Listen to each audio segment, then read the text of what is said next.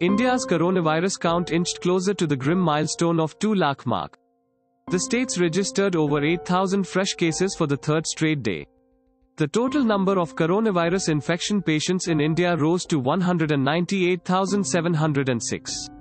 Maharashtra continued to report the highest fresh cases while Tamil Nadu witnessed the biggest spike on Monday. However, the number of fresh coronavirus cases dipped slightly in the national capital. The number of deaths from the coronavirus infection rose to 204, the third highest single day count so far. Thanks for listening to the latest news Suno. Download the latest news Suno app or visit latestnewssuno.com to listen the news in less than 60 seconds.